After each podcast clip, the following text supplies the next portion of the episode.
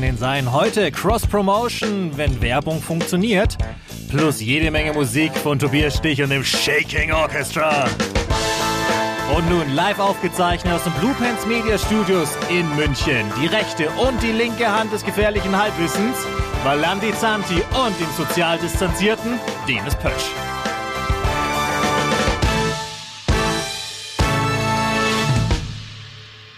Mein lieber Herr Valandi, ich begrüße dich zu einer weiteren Ausgabe hier in den Blue Pants Media Studios in München. Ich freue mich sehr, hier zu sein. Ich frage mich eigentlich die ganze Zeit, das haben wir nämlich nie in der ersten Folge aufgeklärt, wer ist die rechte und wer ist die äh, linke Hand des gefährlichen Halbwissens? Äh, dass du mich auf Fragen stellst, mit die ich gar nicht vorbereitet bin. Das sind ja, das ist ja Jetzt schon weißt du, wie es mir geht, jedes Mal, wenn wir das Fünf-Fragen-Quiz spielen. Das ist ja schon beinahe philosophisch. Das ist ja wie, wie eine ich. Frage, warum kotzt und, und, und lacht der Clown die gerade? Das ist ja, das sind ja Fragen, das mit denen ist, komme ich nicht klar. das ist wirklich ein sehr passender Vergleich, muss man dazu sagen. Ich habe aber ohnehin einen guten Vergleich, weil die heutige Folge geht ja ein bisschen um Cross-Promotion, wenn eine Firma der anderen hilft, damit man ein Projekt etwas stärker bewerben könnte. Das ist übrigens so ein kleiner Wink vielleicht an Leute, die uns bewerben sollten. Aber ich habe ich hab ein greifendes Beispiel. Ja. Und zwar aus meiner Zeit, in dem ich als Professional-Catcher, Wrestler unterwegs war. Können wir diesen Begriff bitte äh, prägen? Professional-Catcher? ja. Professional-Catcher, ja. Unterwegs war. Und das war ziemlich am Anfang in meiner Zeit. Du hast Rick and Morty Socken an. Korrekt. Ähm, das war ziemlich Das Anfang, mich. ziemlich im Anfang in meiner Zeit. Ähm, ich war noch nicht viel unterwegs. Ich hatte, glaube ich, nur eine Handvoll Events bereits abgearbeitet. Und damals ging eine weitere Staffel Big Brother los. Ich weiß nicht mehr, welche Staffel es war, aber die ging los. Und ein gemeinsamer Bekannter von uns war in diesem Haus. Steve. Steve Brauer, auch Berühmtheit erlangt, indem er ähm, Markus Lanz bei Wetten das zermatschte. Also Steve Brauer ist der Ja, Mann mit der, mit der Flutschwette. Er hat erraten wollen, also er, wettete, dass er Massageöl anhand des Gleitfaktors erkennen könnte. Hat's auch geschafft und danach ähm, hat er Markus Lanz, ich glaube, fast das Sternum gebrochen, weil er unbedingt den Wrestling-Move ausprobieren wollte an sich. Und Steve hat sich damit seinen 130 Kilo einfach mal draufgeworfen. Chapeau für diese Leistung im Übrigen. Ich bin ziemlich der festen Überzeugung, dass das auch die Absetzung dieses Formats in die Wege leitete. Steve war im Big Brother Haus. Wir wussten es auch schon etwas länger, weil Steve hat sich gefreut wie ein kleines Kind. Er war der Maulwurf. Das Konzept war, er sollte Fehlinformationen streuen, also ein bisschen für Wirbel sorgen und dass die Stimmung schlecht wird und sollte das Produkt mit Hilfe von vom Sender etwas steuern. Steve hielt auch den Rekord, ich glaube bis heute hält er den Rekord noch, mit den meisten Stimmen, was das Herauswählen aus dem Haus anbelangt. Hier der Punkt des Cross-Promotions und wie ich jetzt hier reinkomme. Das ist übrigens ein Konzept, das es jetzt auch gibt. The Mole ist ja auch eine Sendung, die es tatsächlich jetzt gibt. Auf Sat 1. Oh, das, das ist ja Teil der Sendergruppe, die nichts falsch machen kann. Genau, das ist nämlich wahr. Steve war, äh, das war ja auch geil. Wir mussten ja alles bewerben. Ja. Damals auch im Kommentar sollte ich es dringend erwähnen, damit alle 35 Leute, die sich diese DVD dann kaufen, vielleicht waren es auch 36, ich, kann mir weiß nicht es nicht. vorstellen, dass die DVDs verkauft wurden. Aber jetzt pass, jetzt pass auf, jetzt pass auf. Und der, der Punkt der Cross-Promotion. Also wir, wir mussten natürlich alle beitragen. Auch, auch Alex Wright hat zusammen mit seiner Schule das überall beworben und hier. Und Steve war auch so toll und hatte in jeder Ausgabe, wenn es in die Live-Shows ging, hat er immer das Shirt an, mit der Werbung drauf. Und er hat immer fleißig gegrüßt. Und er hat vor allem auch immer mich fleißig gegrüßt. Ich habe, muss ich dazu sagen, ich habe nur zweimal reingeschaut in diese Serie. Nummer eins war Live-Sendung, als er mich grüßte. Und ich fand es nicht cool, dass er damals diesen, diesen, diesen Gimmick-Namen, also den Charakternamen, der, ähm, wir hatten es. Big Brother Steve. Ach nee, Meine, deine. meinen.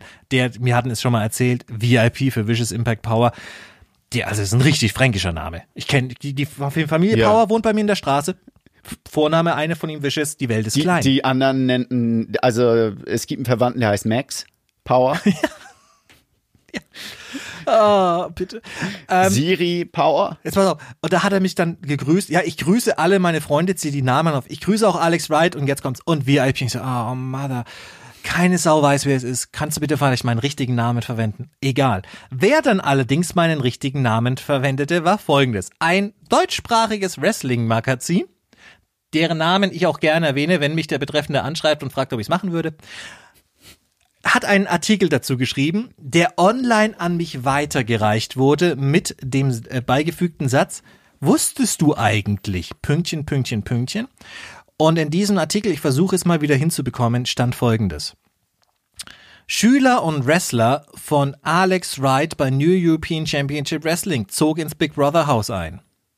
Du warst im Big Brother Haus. Ich wurde dann da genannt mit einem Bild von mir, sein Gimmickname VIP. Ich wusste gar nicht, dass du im Big Brother Haus warst. Das war mein, das war mein, meine erste Begegnung mit Cross Promotion. Ja. vor, du im Big Brother Haus. Das wäre nicht gut gegangen. Oh, das wäre, das wäre witzig geworden. Da kann ich direkt die, die zweite, das zweite Mal, als ich reingeschaltet habe. Also Nummer eins. Du hättest ja jeden einzelnen verdroschen da drin. Oh, ja. Ich glaube, innerhalb von einer Woche wären mehrere Anzeigen von Zuschauern rausgegangen, die äh, dich angezeigt hätten, wie du den Leuten Ohrfeigen äh, Ach, gegeben. Komm. Du hättest die Leute knallhart. Ich weiß noch, bei einer der ersten Staffeln, da war so ein richtiger Arschprolet da drin. Ne? Ich weiß nicht mehr. Der, ich weiß nicht mehr, wie die, wie die alle hießen. Und wenn, wenn der dann einen auf cool gemacht hätte, du dich vor ihm aufgebaut hättest, ja, so beruhig dich mal und ihm zack, direkt einen geklatscht. Darf, ja, darf, ja. Darf ich die Geschichte erwähnen, wie ein Zuschauer sich ein bisschen aufgespielt hat? Oder soll ich jetzt aufhören? Nein, nein, erzähl ruhig. Okay. Ich habe doch nichts zu verbergen. Also, Außerdem war das, glaube ich, wurde das auch aufgezeichnet und dann also irgendwie verkauft. In der ersten, natürlich, direkt Geld draus machen. Ähm, direkt in der ersten Reihe, ich konnte diese Leute nicht zuordnen, waren immer eine ganze Zeit lang, mehrere Monate hintereinander, immer ein Zuschauer mit Maske in der ersten Reihe. Ja, Captain der, Spasto. ich kannte den Hintergrund zu ihm. Ich wusste nicht, wer unter dieser Maske war. Für mich war es so, okay, da kommt ein Fan und er hat sehr versucht, das Kommando während der Veranstaltung an sich zu reißen, damit das Geschehen im Ring auf ihn gerichtet ist von den Zuschauern. Es ist halt eine kleine Halle, nicht sehr viele Zuschauer, es sind dann ein paar hundert Leute und man muss sagen, zu der Zeit, in der wir da waren, waren halt auch relativ viele Zuschauer da. Nur ja. es hat dann halt von dem eigentlichen im Ring Produkt abgelenkt. Und es war für mich auch im Kommentar schwieriger, dann darauf einzugehen. Vielleicht auch ein Beispiel, was er unter anderem gesagt hat. Also nicht nur, dass er die Leute als langweilig und, und, und, und uh, boring immer reingeschrien hat oder wenn jemand einen Fehler machte, dieses mittlerweile sehr beliebte You effed up, you effed up reingeschrieben hat, sondern er hat auch noch, und das war das, der erste Fehler, den er für mich gemacht hat, er hat auch immer reingeschrieben, hoffentlich stirbst du, wenn irgendwas passiert. Tatsächlich? Ja, ja, klar. Das war ah. ja der Grund, warum ich dann irgendwann mal ein bisschen sauer wurde. Genau, äh, das sauer wurde, war dann am Ende einer Veranstaltung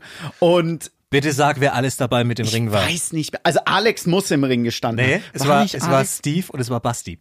Die, die ihr zwar Steve zu, also Basti, äh, ba ja. unser ja. Kollege Sebastian Hackel, den wir an der Stelle, ja. der war mit im Ring. Der war da mit dabei. Ich, ja. ich weiß, dass ich am Kommentatorenplatz Neben mir, wie immer, Andreas Wilzow, den hatten wir ja auch schon erwähnt. Und er hatte ja immer diese Doppelfunktion als äh, Ref und als sein Zwillingsbruder. Sein Zwillingsbruder sein war der Referee. Sein Zwillingsbruder war der Referee und er der Kommentator.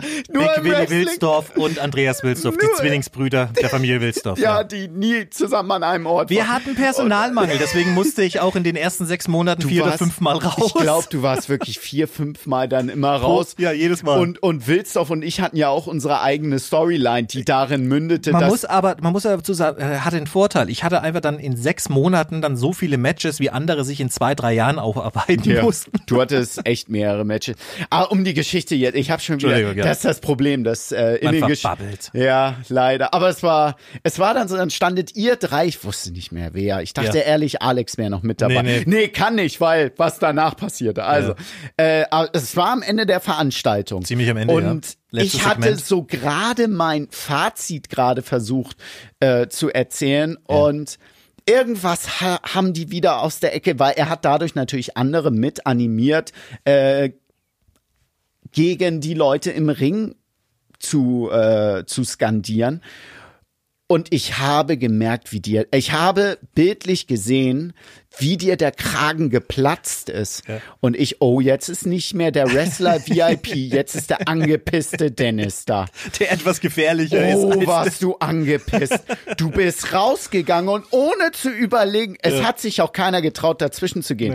Bist du vom Ring durch die Seile durch, direkt zu ihm und ohne lang. Du bist dann zu ihm hin, hast dich vor ihm aufgestellt. Ich weiß nicht, was er gesagt hat und ich sehe nur, wie du ihm eine Ohrfeige gegeben Er hast. hat, er, hat auf, er hat auf die Wange gedeutet, auf seine. ja, und das hast du nicht lange ähm, äh, warten. Also du hast nicht lange darauf gewartet, hast ihm direkt eine Ohrfeige gegeben und dann war erstmal, oh, so wirklich in der Halle, oh, oh, was ist hier gerade passiert? Aber, aber was Positives, ich meine, es ist natürlich jetzt nicht sonderlich toll, wenn man so rausgeht und das, das macht, aber er hat's verdient und wenn man, wenn man noch den anderen Hintergrund zu seiner Person aufdecken würde, glaubt mir, äh, den konnte man nicht mit normalen Maßstäben Ich wusste eines bis dahin nicht, Zuschauers wer messen. ist. Und da müssen wir auch gar nicht drauf eingehen, weil, Kumpel, ich gebe dir kein, kein, du kriegst bei mir überhaupt keinen, keine Werbemöglichkeit.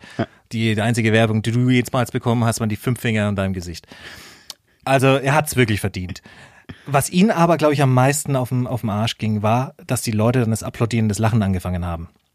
Es war, es war völlig surreal, weil Ja. das war so wirklich der, äh, der, dieser, dieser Moment, wo Ja. bei dir der Schalter umgelegt ist. Und ich hab's gesehen. Ich hab's so bei dir im Ring gesehen. Okay, das war jetzt, das war einer zu, ich weiß nicht, ob ihr noch einen Abschluss, Promo, um, no, es ist ja immer so, zum Ende der Ja, ich habe Basti Veranstaltung, noch verprügelt. zum Ende, es ist ja meist Ich habe so, dem in der Krücke so ein Ding mitgegeben, weil Basti hatte ja, glaube ich, zuvor sich das Kreuzband irgendwie ein Vierteljahr zuvor gerissen oder irgendwie in dem Zeitraum und war dann zwar in den Shows ordentlich mit dabei, aber konnte halt nicht groß wirken Mhm. und hatte noch eine, Krücke mit dabei. Wir mussten ja immer darauf aufmerksam machen, dass er noch verletzt ist. Und ich habe das Ding und ich habe ihm das über den Rücken drüber gezogen, das zu spät. Da workt man den. Man kann Schlag mit einer Krücke nicht worken. Und das Geheimnis ist ja zum Ende der Veranstaltung. Jeder macht es so. Es gibt eine Logik, das klassische europäische Catchen auch immer. Oder ist auch in in den USA relativ äh, viel.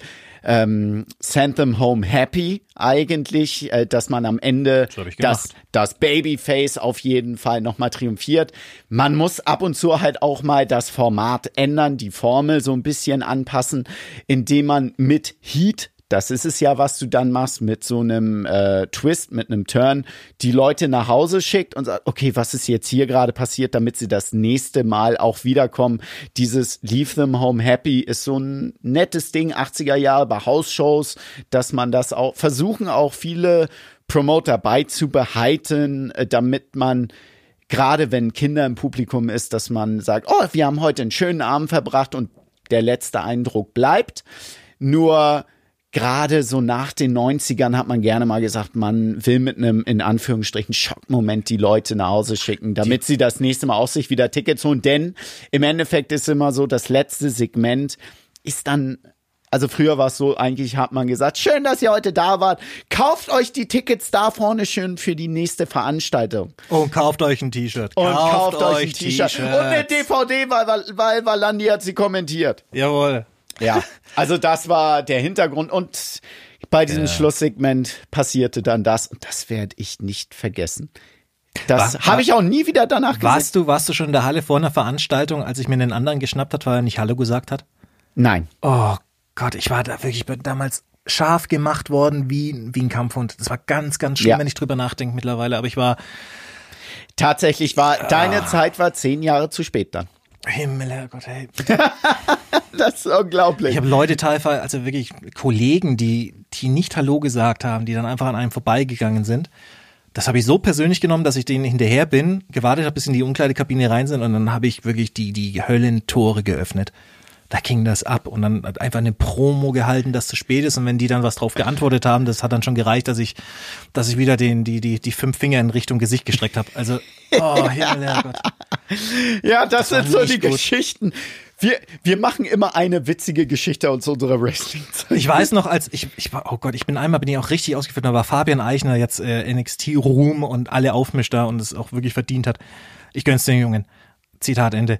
Ähm, der war da mit dabei und, und, und ich war auch wieder so sauer, so unglaublich sauer auf jemanden und ich weiß gar nicht mehr, was der Grund war. Das ist auch schon ein erschreckendes Zeichen, aber ich war so Ja, sauer. Wohl wahr. Und Fabian hat die Situation sehr gut gelesen, hat die komplette, hat, hat alle weggeschickt und hat sich dann vor die Tür gestellt, gestellt dass wir Ruhe haben.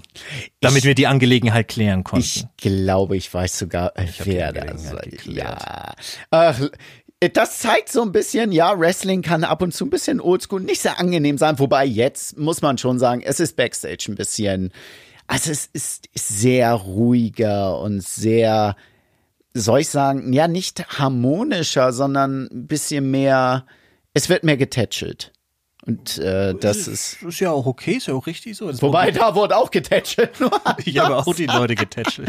Ja. Ich weiß noch, dass mit der Ohrfeige, mit der der ersten, die du erwähnt hast, dass jemand im Internet geschrieben hat, weil da gab es natürlich auch so einen möchte gern produzierten Shitstorm in meine Richtung, der überhaupt nicht funktioniert hat, weil pff, mein Gott, hätte er sie nie aufgeführt. Plus, nochmal zu erwähnen, man konnte ihn einfach nicht mit den, in den Maßstäben messen wie einen normalen Zuschauer. Dieses Recht hast du einfach nicht mehr, wenn du Teil der Szene bist. Mhm. Da kannst du eine Maske tragen, was du willst. Wenn die Leute wissen, wer du bist, Junge, dann hast du Außer, verkackt. außer mir. Ich, ich wusste es nicht bis dahin. Und ich bin ja dann zu Alex und ich, ich so, Ja. Alex, was ist denn da? Und dann hat er mir erstmal erzählt, okay, das und das. Äh, Ich so, oh, wusste ich nicht. Ich meine, tatsächlich aus vielen Dingen halte ich mich dann auch raus. Und es ist auch einfacher für mich, das dann zu verkaufen, weil ich wusste nichts. Hättest du sie auch nicht verhindern können. Nee, nat natürlich nicht. Aber, aber jemand im Internet kam dann zu meiner Rettung, was mir auch überhaupt nicht interessiert hat. Also ich habe damals keine Kommentare gelesen, ich mache es auch heute nicht. Und der meinte, wieso, da hat er doch eigentlich, wenn ich, wenn er jemanden ein High Five geben würde, ist doch auch Körperkontakt. so, ja, ist klar, das ist jetzt die neue Version des High Fives. Ach, großartig. Das war ich belebt. Ja. Ja, du warst äh, der, der Real-Life-Bösewicht. Das Problem, ein halbes Jahr später warst du sowas von Babyface. Ja. Ähm, das ist halt das Problem auch an einem guten Bösewichten, Ja. wenn er sein, gerade in der heutigen Zeit, wenn er seinen Job zu gut als Bösewicht macht, erkennen das die Zuschauer irgendwann an, weil das Wrestling-Publikum ist halt sehr erzogen, also was heißt nicht erzogen, sondern sehr smart. Gerade die, die zu Independent-Veranstaltungen gehen, kennen sich sehr gut aus und wissen dann halt auch die Arbeit der Leute im Ring und um den Ring auch einzuschätzen. Und irgendwann ist es sehr schwierig. Es ist heutzutage eher eine, eine Kunst, ein richtig guter Held zu sein. Ich meine, andere, ich, ich kann es sehr einfach. Wir hatten die Geschichte ja Machst in. Bierflaschen von Kindern auf. Hey! Mit einer Bierflasche öffnen. Alkohol, jetzt auch für Kinder. Da ich kein Alkohol trinke, bin ich ein Held. Ja. Ich habe noch keinen Namen. Nur, ich verweise darauf, in den umfangreichen Archiven des Zwischen den Seilen Podcasts, ich spreche gerade so, als ob ich einen großen Volleyball in der Hand habe. Wahnsinn. War wahrhaftig. Ähm, da kann man die Geschichte dann hören. Nee, es, äh, um darauf zurückzukommen, es ist heutzutage schwieriger, ein Held, ein Babyface zu sein, weil viele dann auch lieber den coolen Heel. Es gibt keinen coolen Heel. das möchte ich, nein, es ich gibt mich. ja, dann bist du ein, du bist dann nichts Halbes und nichts Ich war Ganzes. überhaupt nichts. Du warst- Das du- hat sich du auch so über durch die nur- Laufbahn gezogen. Und das Erst ist nichts da- halbes, nichts Ganzes. Das ist das Problem, wenn du der, ich bin der coole Bösewicht. Na, es gibt, beim Wrestling wird Protagonist, Antagonist Mhm. dargestellt. Und da werde ich dann auch ange, Antagonist. Ja, um ein guter Protagonist zu sein, brauchst du einen guten Antagonisten. Und wenn der andere, ja, ich bin aber der coole Heel, der coole Bösewicht. Also ist er genau dasselbe wie du. Du willst der Gute sein und er will eigentlich auch der Gute, dass die Leute ihm auch zu applaudieren. Also hast du keinen Gegenpol. Es zieht sich nur Plus und Minus an. Plus und Plus stößt sich ab. Es, es war vielleicht aber auch der Tatsache geschuldet, dass ich im Regelfall ein Kopf größer war mindestens als die anderen und ähm, nicht ausgesehen habe, als ob ich 12, 13 war. Fabian war eine große Ausnahme und dann die Leute, die wir zusätzlich hatten, da gab es Ausnahmen, Ja. aber ich war derjenige, der relativ furchtlos auch sein Ding durchgezogen hat und äh, sobald ich ein Mikro in der Hand hatte, das zieht sich diese rote Faden durch mein Leben, lege ich einfach los. Und Ja. da habe ich auch keine Rücksicht auf, auf Verluste und, und dann gebe ich Gas. Und im Regelfall kommt das natürlich an, wenn die Leute merken, oh, hier passiert gerade etwas, was eigentlich nicht passieren sollte. So wirkt es. Und ey, der ist ja spontan. Ich Das hat einfach dann gut funktioniert bei mir. musstest du beim, jetzt muss ich leider drauf ansprechen, bei dem äh, Tryout bei WWE, hast du ein Promo gemacht? Mehrere. Mehrere. Ja. Auf Deutsch oder auf Englisch? Deutsch und Englisch, ja. Deutsch und Ja, Englisch. ja ich glaube. Vor wem? Wer saß da? Übrigens, es war, den du damals gemeint hattest. Es ist mir leider nach der Aufzeichnung ist eingefallen, es war Kenyon Seaman. Ja, der war im Raum. Kenyon Seaman ähm, der damalige Smackdown Und- und-. Ich muss erklären, weil sonst wäre es Ken Kenyon Seaman ist quasi der Talent Scout, der, Ja, der genau. leitet das. Genau, der war mit im Raum. Es war der damalige Ringsprecher von SmackDown mit im Raum. Äh, Äh, Kameramann und Kidman, Billy Kidman Billy verirrte sich da Kidman, auch noch rein. Ja, okay. der blieb dann auch, er hat sich die Zähne geputzt und als ich dann angefangen habe, den Kameramann zu beschimpfen, weil das war mein Einstieg, dass er das Bild doch Gottverdammt richtig aufnehmen sollte, ähm, hat er sich umgedreht und hat das Lachen laut angefangen. Ja. Ja, das glaube ich hat, das hat Eindruck gemacht, ja. Ja, so Das war die Promo, weil ich war, ich war nie gut darin, bin auch heute nicht gut darin, einfach in die Kamera anzugucken. Hey Leute oder oh, ich bin böse. Ich habe das einfach, das, das, das Gen fehlt mir anscheinend. Also versuche ich irgendwas zu nehmen, was mir tatsächlich auf den Nerv geht. Und der Kameramann, der hatte, natürlich hat er kein Interesse, irgendwie so einen deutschen Hillbilly da zu filmen. Das stört ja ihn eigentlich. Der hatte andere Sachen zu tun an dem Tag. Und ich habe einfach nur gemerkt, dass er alles gemacht hat, nur sich nicht darauf konzentriert hat, dass da gerade jemand vor der Kamera steht. Da wurde nichts eingerichtet und sonst irgendwas. Also war mein Ansatz, okay, durchbrech diese Wand und beschimpft den, den, den Kameramann. Und ähm, er hat dann irgendwann angefangen, irgendwas rumzustellen. Das, dann habe ich weitergemacht. Ich habe selbst nie gesehen. Ich weiß nicht, wie es klingt. Ich weiß nur, dass Kidman sich dann vom Zähneputzen umgedreht hat und das Lachen anfing. Und äh, das, das war's dann eigentlich. Das war der Eindruck, den ich hinterlassen Das ist auch eigentlich ein gutes Zeichen. Wir empfehlen jetzt nicht dringend jedem, ähm, wenn ihr es nicht wie ein Promo verpacken könnt, bei einem Tryout die Kameraleute bei, bei Tryouts anzumachen. Oh Gott, wenn man es verkaufen kann. Lieber, lieber dann ein Promo haben, nur nicht alle dasselbe. Es ist mein Traum, weil das sagt jeder. Das ist wirklich schlimm, wenn jeder dasselbe Tryout-Promo cuttet. Da ist halt, so wie wenn man zu einem Musikcasting geht und du hörst dann zum 20. Mal innerhalb von zwei Stunden äh, Whitney Houston, äh, wie heißen das? Äh, ach, was weiß ich. Die zwei egal. Klassiker sind ja, ähm, Nummer eins ist es mein Traum, das jetzt zu machen. Und ich habe mir geschworen, mit harter Arbeit komme ich Ah. Ja, wenn ich das schon höre, muss ich Und, kotzen. und der zweite Klassiker ist, dass, dass man äh, behauptet, man wäre der Größte, der Tollste, der Beste. oh ja, das ist so Beide großartig. Ansätze funktionieren eigentlich Nein, nicht. nein. Das eine hörst jeder und wenn du beim anderen der Größte, der Geilste, der Tollste bist, wieso bist du hier beim Tryout? Richtig. Irgendwas Warum haben wir dich denn noch nicht unter Ja, Vertrag? erzähl deine persönliche Geschichte. So Ja. viel dazu. Das war auch tatsächlich das, was äh, ich denke, du vielen gesagt hast, die ja mit hingegangen sind. Und ich weiß noch, in Berlin wurde ich dann von dem einen oder anderen gefragt, die da hingegangen sind, ja, was können wir denn da machen? Sollen wir nicht das und das? Nein. Nee. Wer bist du? Was machst du? Wo willst du hin?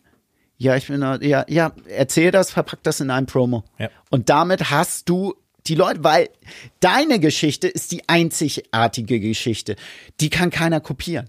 Und das ist dann okay. Deswegen bei dir, es kann keiner kopieren, wenn du in dem Augenblick dir den Kameramann schnappst und das in eine Promo verpacken kannst. Das Problem ist, du bist manchmal ein bisschen zu spontan. Ich würde mir nämlich auch gerne mal wünschen.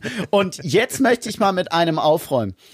Äh, ich weiß teilweise nicht, worüber wir hier reden, wenn wir uns hinsetzen. Ja. Und Tobi ist Zeug. Ich weiß es nicht. Unser, unser podcast Unser Producer Tobi kann es bezeugen. Ich setze mich hin. Ich weiß nicht, was das Thema ist. Ich hoffe, dass äh, Dennis mich einweiht oder irgendwer mich einweiht. Aber ansonsten quatschen wir drauf los und dann entstehen diese Geschichten. Und deswegen weiß ich dann nicht mehr, wen du meinst bei einer Folge. Und es fällt mir vier Folgen später dann ein. Ja, aber das ist doch, das ist die Magie. Ja. Das ist die Magie von so etwas Ich hier. würde gerne mal ab und zu mit weniger Magie arbeiten. Magie. Meine Damen und Herren. Aber das Positive ist, dann habe ich halt mal live ein Tinder-Match. ähm, Das Tschech, wäre der Zeitpunkt für den Druck auf den Knopf. ein tschechisches Sprichwort sagt ja, wir müssen keine Angst haben, wir haben Magie im Haus. Ein Wortspiel. Magie, Magie. Die Wortspiele sind übrigens immer sehr gut, wenn man sie erklären muss. Habe ich dir eigentlich mal davon erzählt? Ich grüße, ich grüße Maggie an dieser Stelle, die bestimmt nicht zuhört. Unsere blonde Moderatorin, Freundin. Maggie, Ja. ja. Oh, die ist jetzt bei äh. Nee. Ha- Bei dem- Ho- äh, Europe? Ist sie. Ja. Heute eh, 24? Yes, Wahnsinn. da ist sie. Oh, ich Die grüßen Maggie. wir an dieser Ich Stelle. vermisse Maggie. Ich auch. Das, ähm, Mit ihr Sendung machen wir witzig. Ja. Ab Tolle- und zu auch nicht. Tolle Dame. Hat mich immer gegrüßt, wenn ich dich angeschrieben habe und du in der Regie saßt, bei Verkaufsfernsehen. Hat sie mich immer dann, oh, ich grüße den Zuschauer so und so. Ja, on air, on air hat sie dich. Ich bin so famous. Ja. Alle mobilisiert. Guckt mal an, was die sagt über mich. Ja. Habe ich dir mal erzählt, Thema Cross-Promotion, Wrestling und MMA-Welt, als man mir einen MMA-Kampf in Löben, Österreich anbot für 150 Euro. Ja, du hast es mir. Und Der Deal wäre gewesen, willst du es wirklich sagen? ich werde sagen, ich sage natürlich nicht, von wem es war, aber es gibt ja nicht so viele Leute, die in Österreich äh, Schabernack betreiben. Ähm, er wird uns anschreien. ist mir doch egal. Schön groß. Ist mir doch egal. 150 Euro für den Fight. Anfahrt wird bezahlt, Abreise wird bezahlt, wenn nötig Übernachtung, aber Übernachtung war eigentlich schon im Deal mit drin, weil danach wird ja noch feiern gegangen zusammen und ein bisschen was zum Essen. Das heißt, insgesamt kommst du vielleicht auf 250 Öcken. Und wenn es richtig blöd läuft, hast du dir halt noch was getan. Ähm, und ich denke, da wird es echt schwer, bei der Versicherung noch was zu holen und die Kosten reinzuholen. Ja. Jetzt, und das ist ja nicht schlimm. Also ich habe ja ein bisschen ja, kampfsporttechnische Erfahrung gemacht, habe mein ganzes Leben ja irgendwas auf jeden Fall gemacht. Das würde schon funktionieren. Es würde nicht reichen für einen professionellen MMA-Fight. gnadenlos. Also es Nein. ist ja nicht so, dass du ein bisschen gemacht Ganz hast. kleines bisschen. Ja. Ja. Ich Bisschen. habe meine, ich hab meinen C immer irgendwo reingehalten. Welchen Kampfsport hast du nicht gemacht? Also du hast ja eine Nahkampfausbildung. Ja, was heißt Nahkampfausbildung? Wir haben, wir haben einfach so ein paar Sachen gelernt, wie gehe ich mit dem Messer um. Kunst der Fallschläge. Ja. Oh, Messer. Hast du eigentlich, äh, also jetzt wirklich neugierig gefragt, äh, Jiu-Jitsu hast du bei der Bundeswehr trainiert? Nein, zuvor schon. Das hast du vorher 2001, schon. ja. Okay. Ja. Also das äh, war damals ziemlich frischer Sport. Ich habe, ich habe, ähm, Na, nicht ganz, aber in als- Deutschland frisch. ich habe als Kind angefangen mit sechs Jahren mit dem Judo. Ja. Ich bin vom Judo dann zum Ringen gewechselt. Ja. Hab das gemacht, bis ich 17-ish, Ja. 17 glaube ich so war. Und dann mit 18 ähm, habe ich dann beim Jiu-Jitsu angefangen. Ja. Und ähm, habe das dann on und off für, ja, bis, ich glaube, zwei oder drei Jahre, bis mein Nacken so schlimm wurde und ich das einfach nicht mehr, ich kann das körperlich einfach nicht mehr. Ich, ja, das stimmt, ist eine Ausrede. Klar könnte ich wieder einsteigen, aber das war dann so der Zeitpunkt, wo ich gemerkt habe, da werde ich mir nicht gerecht und ähm, dass ich einfach immer so drei, vier Tage gebraucht habe, um mich davon zu erholen. Das war es dann einfach nicht mehr für mich. Ja, aber so on und off, on und off, mm, 25 Jahre, Ja. roughly, ja, 25, 30 Jahre. Kann man mal machen. Ja, aber ich war ja nie gut. Also ich war ja nie gut, gut im Sinne von, den kannst du in einem Wettkampf reinstellen und der zieht dir alle Leute ab. Du kannst in den Wettkampf gehen, wenn du zwei Wochen trainiert hast. Ja, und So wie ich. es ist aber Zwei auch so, Wochen. mir fehlt, mir fehlt dieser Schalter in einem sportlichen Wettkampf, der schon beinahe so dieses, dieses Umsetzen in den Killer-Modus. Ich habe das nicht beim Sport. Ich habe das einfach nicht. Mhm. Ich, ich habe komischerweise im Training gehe ich weitaus härter an die Sache, also hartes Rollen oder beim Ringen und Judo oder auch im Wrestling im Training, da, da, da gehe ich hart rein oder auch beim Sparring, gehe- ja, kein Problem da. Sobald es aber in einer sportlichen Wettkampfauseinandersetzung ist, habe ich ein Problem mit. Ich, ich weiß nicht warum, aber ich, ich krieg's nicht hin. Da hadere ich, da, da halte ich mich zurück und bin sehr defensiv und das sind alle Sportarten, in denen man eigentlich sehr aktiv sein sollte. Und das funktioniert bei mir einfach nicht. Deswegen war es ja diese, diese große Überraschung, dass mir mir den Kampf anbot, eigentlich nicht so. Ich konnte, ich kannte ja die Leute, die da Ja. mitgewirkt haben. Und bevor man jetzt die Lobpreisung in meine Richtung, weil ist ja ein harter Kerl. Nee, ist natürlich ein gefakter MMA-Fight gewesen. Du hast es gesagt. Natürlich war der Fake. äh, aber das war so ein Ausflug. Also ich kann zumindest sagen, dass man mir sowas anbaut, anbot in die Richtung. Ich behaupte jetzt einfach mal, dass die Zuschauer nicht wussten, dass es Fake ist. Also für die Leute, die es jetzt herausfinden im, im Kreis Löwen, Österreich. Auch. Hoffentlich, hoffentlich habt ihr nicht gewettet. Soll ich dir jetzt aber sagen, was mich dazu brachte, dass ich es nicht gemacht habe? Sag. Weil ich gehört habe, es gibt da keine Rettungsdienste vor Ort. Und ich weiß ganz genau, es wäre irgendwas passiert und ich kannte Leute, die sich wirklich böse verletzt haben Ja, dabei. natürlich. Und schon allein die Handschuhe beim MMA, die ich absolut für stumpfsinnig empfinde, denn ich habe auch keine Schienbeinschoner, ich habe keine Knieschoner an, meine, meine, meine Füße, meine Knöchel sind nicht bedeckt. Warum? Mein Ellbogen ist nicht bedeckt, mein Unterarm ist nicht bedeckt. Warum zum Geier habe ich Handschuhe dabei an? Oh, wegen der Sicherheit. Na. Handschuhe beim MMA schneiden schlimmer als manch an, als Boxhandschuhe. Das Thema müssten wir eigentlich beim anderen, weil es ausführlich dann ist. Im Endeffekt ist es so, die Handschuhe sind ja das Schlimmere. Ja, es ist Grappling, nur, es ist nur für die Optik. Natürlich. Es hat nichts, weil es einfach das Bär, also mit das Bärnackel, Ja. die Ohne Handschuhe. Baren, ja genau, Baren also Knöchel. die baren Knöchel, also ohne ohne Handschuhe, die Fäuste nackt quasi, sieht zu äh, gewalttätig aus und dafür sind einfach die Handschuhe drauf. Ja. Und wie du es gesagt hast, die Handschuhe schneiden auch Die genauso. du hast, du hast schneller Ja, einen Cut und- am Auge, Augenbraue als mit einem Boxhandschuh. Genau das. Und ähm, im Endeffekt ist es so, wenn du mit der Faust irgendwann, du tust ja selber an der Hand was. Es hat einfach nur äh, rein ästhetische Gründe, warum beim MMA Handschuhe getragen werden. Kontroverse Aussage jetzt hier von mir. Ich glaube, MMA hätte weitaus weniger schwerwiegende Verletzungen im, im Gesichtsbereich, wenn man auf Handschuhe verzichten würde. Kontrovers, ich weiß. Vielleicht können sich da mal andere Kollegen mit auseinandersetzen. Wir nicht. Wir steigen in das nächste Thema. Ich finde es auch gut, dass wir es immer nur anschneiden und dann weitermachen, weil das heutige Thema ist ja so ein bisschen. Ach, ich, ich freue mich jetzt schon drauf. Ich freue mich jetzt schon drauf. Damit es hier jetzt auch nicht ganz die Dänisch-Show wird, denn ich kann mir gar nicht so viel Geschichten aus den Fingern saugen, wie ich gerne erzählen möchte. Die meisten werden davon eher stunken und erlogen, so wie es die anderen machen. Aber ich bin doch der einzige ehrliche Mensch auf dieser Welt. Haben wir auch ein paar richtige Beispiele vorbereitet. Jetzt hier die Nummer eins. Mats bitte ab. TNA. 2013, in einer Zeit, in der Impact Wrestling seinen Namen und TV-Sender wie manch andere die Unterhosen wechselte, hatte das damalige TNA Wrestling sein Zuhause bei Spike TV, heute Paramount Network. Ja, auch wir erkennen gewisse Gemeinsamkeiten. Neben TNA Wrestling war Spike TV ebenfalls das Zuhause von Bellator MMA, welches erstaunlicherweise auch noch heute so heißt. TNA konnte bereits die Dienste von Bellator MMA-Fighter Mohamed Lawal, besser bekannt als King Mo, in Anspruch nehmen und mit dem ehemaligen MMA-Champion Quinton Rampage Jackson einen weiteren namenhaften Star der MMA-Szene verpflichten. Unglücklicherweise zahlten sich beide Investitionen nicht aus und King Mo sowie Rampage verließen die bereits damals gebeutelte Pro-Wrestling-Firma, ohne ein Match bestritten zu haben. Das wäre also ein Beispiel, wie Cross-Promotion am Ende doch tatsächlich schiefgehen kann, wenn man sich Leute ins Boot reinholt, die aber dann gar nichts für einen machen kann. Du hast schon richtig dickes Grinsen im Gesicht. Bitte nicht wegen der Tatsache, dass ich ja der deutsche Vertreter für Impact hier war. Aber wa- was ist deine Story jetzt? Ich sehe das Grinsen. Ich sehe jetzt. Was ist los? Was ist los? TNA Impact, die Vorgängerliga. Äh, da würden mir viele Geschichten auch zu dem Namen einfallen. Ähm, hat's ja eh sehr darauf abgesehen, durch Cross-Promoting Aufmerksamkeit zu bekommen, dass der Begriff TNA so ein bisschen unvorteilhaft ist. Weil könnte auf Tits and Asses irgendwie Nein, es war total non-stop Action. Natürlich. Vor allem, wenn man nur über Pay-per-Views läuft in den USA. Äh, gut, fernab davon. Nein, nein, nein. Erzähl die Geschichte. Warum heißt TNA TNA oder warum hieß TNA TNA?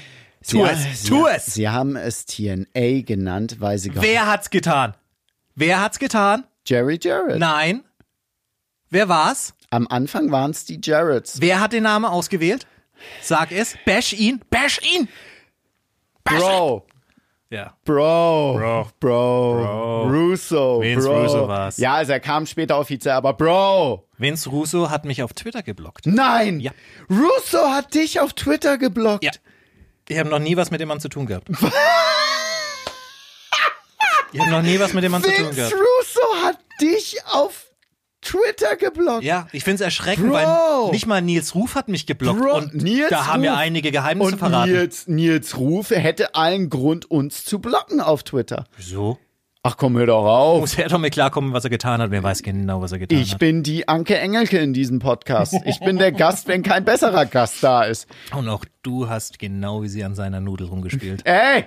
Frechheit. Nicht ganz also, unfreiwillig. naja, äh, weil wenn man nur auf Pay-per-View, äh, auf einer Pay-per-View-Plattform ist und die Leute wissen nicht, was sie gerade bestellen sollen und da tauchen die Buchstaben TNA auf, könnte es sein, dass sie TNA halt bekommen und nicht Wrestling. Naja, TNA ist eigentlich im Jargon des Erotikgeschäfts Tits and Ass, also Brüste und Popos. Ich Ja. möchte das hier mal ein bisschen einfach sensibler sagen, bevor du mir noch ganz Ja. nervös wirst. Und Vince Russo ist halt, äh, ja. Damals Bro. Vince Russo, für die Leute, die es nicht wissen, Ich war. dachte, wir können mit ihm eine Cross-Promo machen, dass du da noch ein bisschen Kontakte von Nein, ich bin früher. geblockt von ihm. Wieso? Da muss ich es machen. Da musst du es Ich schreibe Vince Russo an. Schreibe ihm Vince Russo an. Schreibe auf das Wort Bro, weil sonst versteht er nicht, was du zu ihm Bro, sagen willst. Bro. Vince Russo, damals ähm, äh, Berühmtheit erlangte er, er war der Schreiber für das damalige WWF-Magazin, wurde dann Teil des Schreiberteams für die ganzen Geschichten, die Shows, wechselte dann zu World Championship Wrestling WCW, Dank ihm gibt's meine WCW nicht mehr. hat die dann in Grund und Boden geschrieben und hat sich dann wirklich von einem kleinen Ligerchen zum nächsten gehangelt und seine letzte Anlaufstelle war dann einfach TNA Total Nonstop Action Wrestling und er kam auf die Idee, Bro, wir müssen die Leute ziehen und deswegen programmieren wir Tits er, er war 2002 noch gar nicht dabei offiziell. Er war ja immer so das der. ist die Geschichte, die ich jetzt hier erzähle und es braucht einen Grund, warum er mich blockt. ja.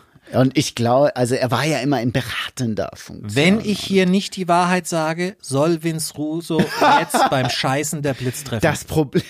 ich checke Das Twitter. Problem ist, dass Vince Russo ja wirklich dann darauf eingeht, wenn wir das, oh Mann. Ich schreibe ihn auf Twitter an. Ich glaube, er wird nicht antworten, weil er denkt, wer ist das? Bro! So, der hat doch, der hat doch Zeit. Ist ja nicht so, Also, dass er einen Job hätte gerade. Kommen wir jetzt zu äh, TNA. Also sie haben natürlich, was auch nicht verkehrt ist, versucht Zusammenarbeiten äh, zu machen. Nur das Problem ist, sie haben halt bisschen übertrieben und da fällt mir die Geschichte Pac-Man Jones ein. Pac-Man Jones, Footballer, der so ein bisschen kontrovers zu der Zeit war und sie haben ihn an diese... Das ist jetzt kontrovers, nur weil mal äh, Frauen hier ein bisschen gegen ihren Willen und so. Ist das jetzt kontrovers, mein lieber Herr Valandi? Ich Kennst du beide Seiten der Geschichte? Sie sagt vielleicht nein, aber er sagte ja. ja. Ich glaube, das war die Geschichte.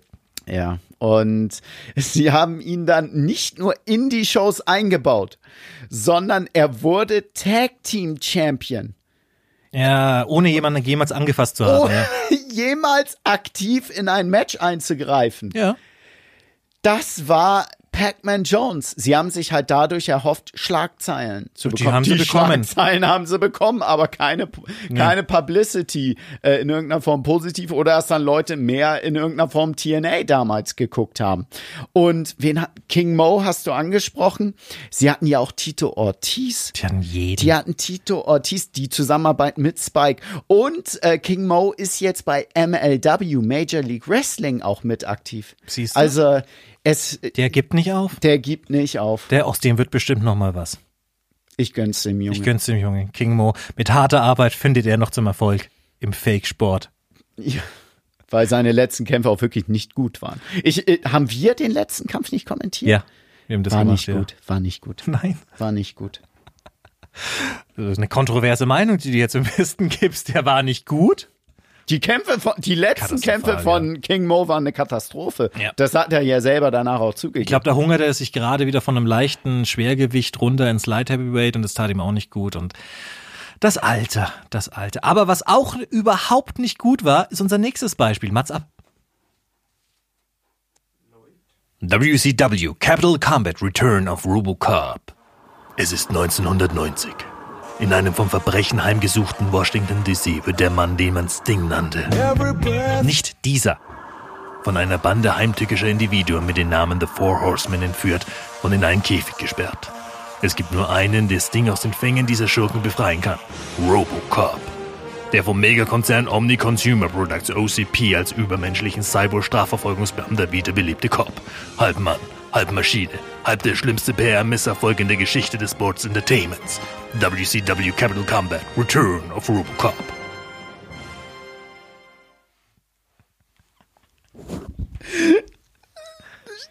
ich muss weinen.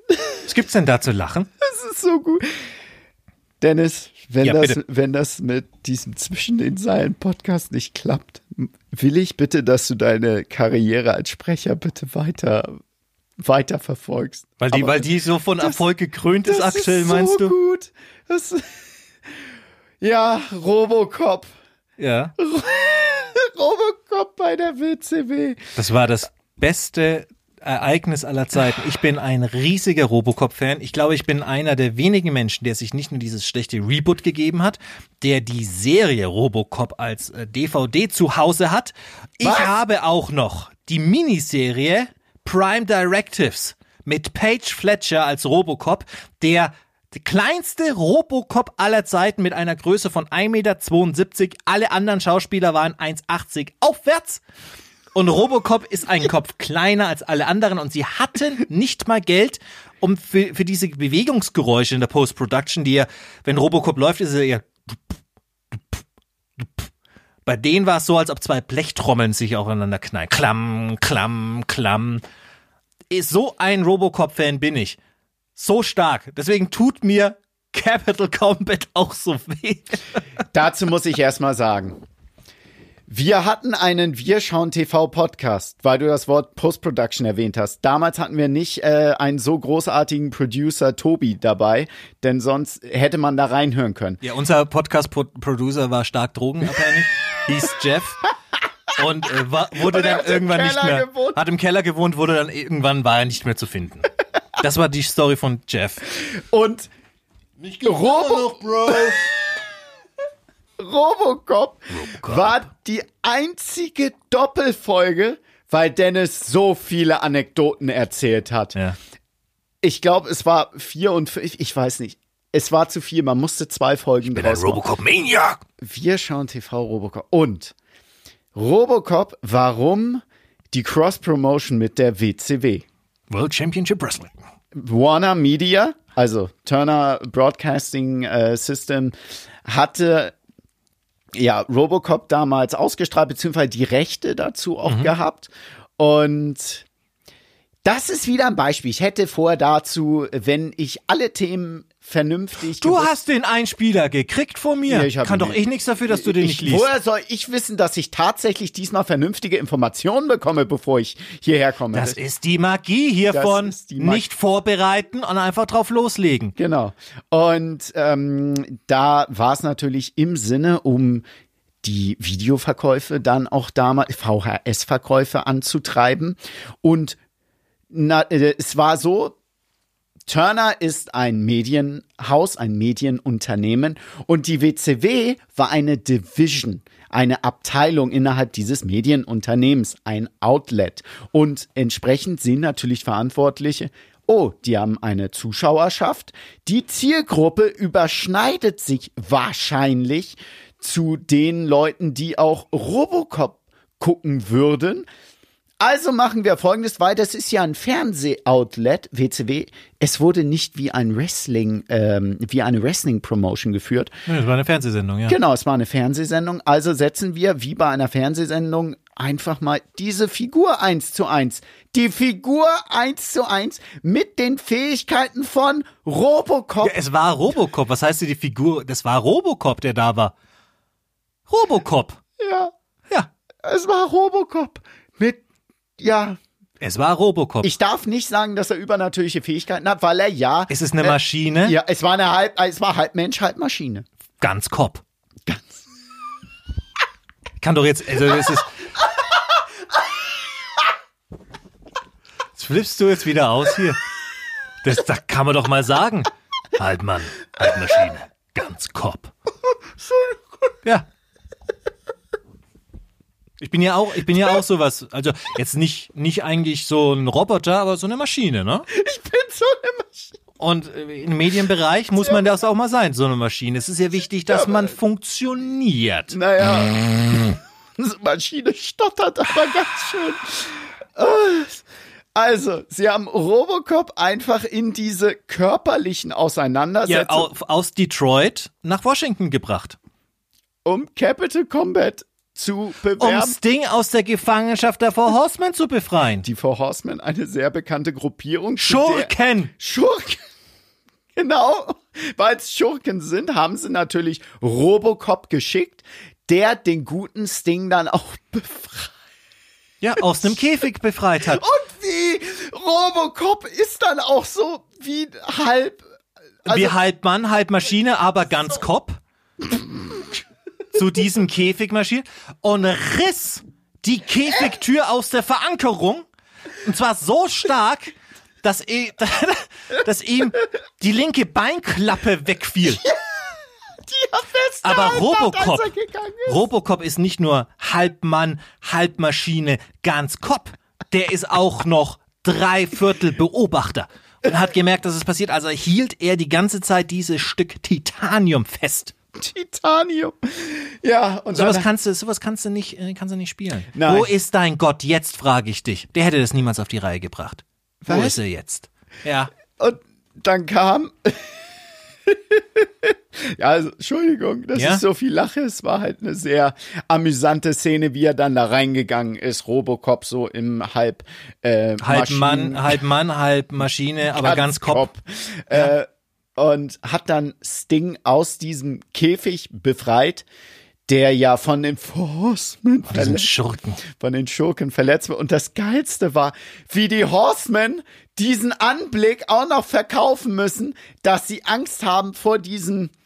Es war ja nicht mal der richtige Schauspieler unter dieser. Das heißt nie Schauspieler, es war so, Robocop, war der da Robo- stand. Natürlich, es war Robocop. Das Ich will dich mal sehen, wie du schaust, wenn du das nächste Mal irgendwelchen Wenn Kinder, Robocop wenn du das nächste Mal am Marienplatz irgendwelchen Kindern die Bierflasche aufmachst und Robocop kommt an, will mal sehen, wie du dann schaust. Ja, Genauso wie ich jetzt wahrscheinlich schaue. Und die Horsemen müssen dann glaubhaft verkaufen, dass sie Angst vor Robocop haben bei einer Wrestling-Veranstaltung der WCW im Jahr 1990 vor Live-Publikum. Und da kam diese Figur. Ja, und der Sinn war eben Cross-Promoting machen und der Gedanke war eben von den Turner-Offiziellen, dadurch kriegen wir Zuschauer, weil das ist ja eben, Wrestling ist auch eine Fernsehsendung und das ist das Problem. Wrestling ist eine Fernsehsendung, nur hat halt sehr viel Live-Charakter. Valandi, jetzt kommt wieder deine Stunde. Jetzt kommt deine Stunde, dein Moment ist gekommen. Fünf Fragen, auf geht's.